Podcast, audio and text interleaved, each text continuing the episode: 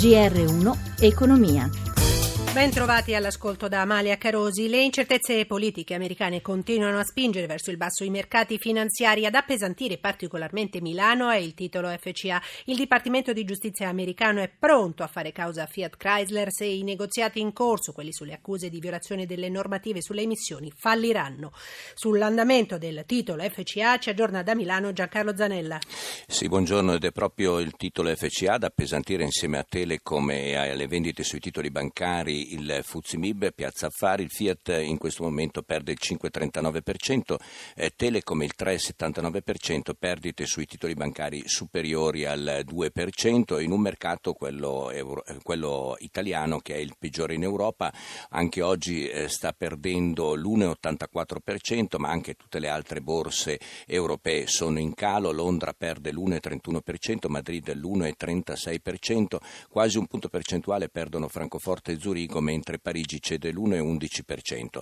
Sul mercato obbligazionario invece spread sostanzialmente stabile, più o meno sui livelli di ieri, a 181 punti base la differenza tra BTP italiano e Bund tedesco, con il rendimento del nostro decennale che tuttavia scende al 2,14%. Buona notizia perché si tratta dell'interesse che paghiamo sul debito pubblico. Infine, per quanto riguarda il mercato valutario, l'euro si indebolisce di poco, però nei confronti della valuta americana riesce a mantenere il cambio poco sopra un dollaro e 11 cent. A te la linea. Grazie Giancarlo Zanella. Sono 60 i progetti cofinanziati dai fondi strutturali e di investimento dell'Unione Europea. Massimo Giacomini ha chiesto un bilancio a Ludovica Agro, direttore generale dell'Agenzia per la coesione territoriale.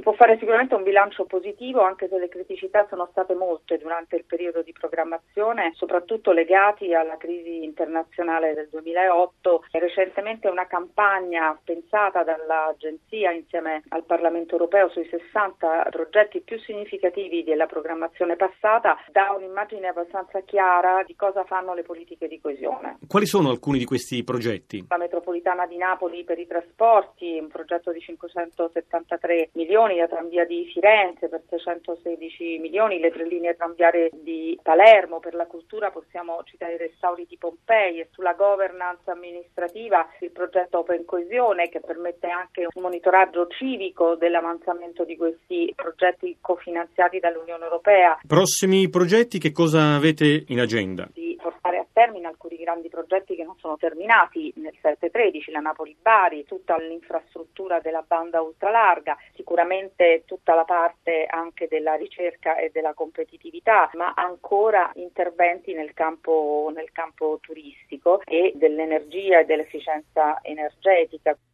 Riconvertire le raffinerie per evitare la chiusura di uno stabilimento. Eni e Conoe, il Consorzio Nazionale di Raccolta e Trattamento degli Olli Esausti, hanno firmato un accordo in questo senso. Sentiamo il presidente del Conoe, Tommaso Campanili, al microfono di Gelsomina Testa. Con questo protocollo raggiunge due risultati. Il primo è quello di eh, indirizzare questi oli esausti rigenerati per la produzione di biodiesel prodotto in due raffinerie dell'ENI, raggiungendo così il massimo obiettivo che ci siamo posti, vale a dire recuperare tutto l'olio eh, esausto che si genera anche dalle famiglie, oltre che dalle attività professionali, contribuire ad alleviare i problemi della bilancia di, dei pagamenti che in questo caso verrebbe tamponata con questa produzione nazionale di questo nuovo tipo di carburante. Quali sono i tempi di attuazione di questo protocollo? Stiamo ragionando da oggi per impegnare le aziende che aderiscono al consorzio in contratti che faranno con Eni per iniziare anche nelle prossime settimane. È un impegno però che non può tradursi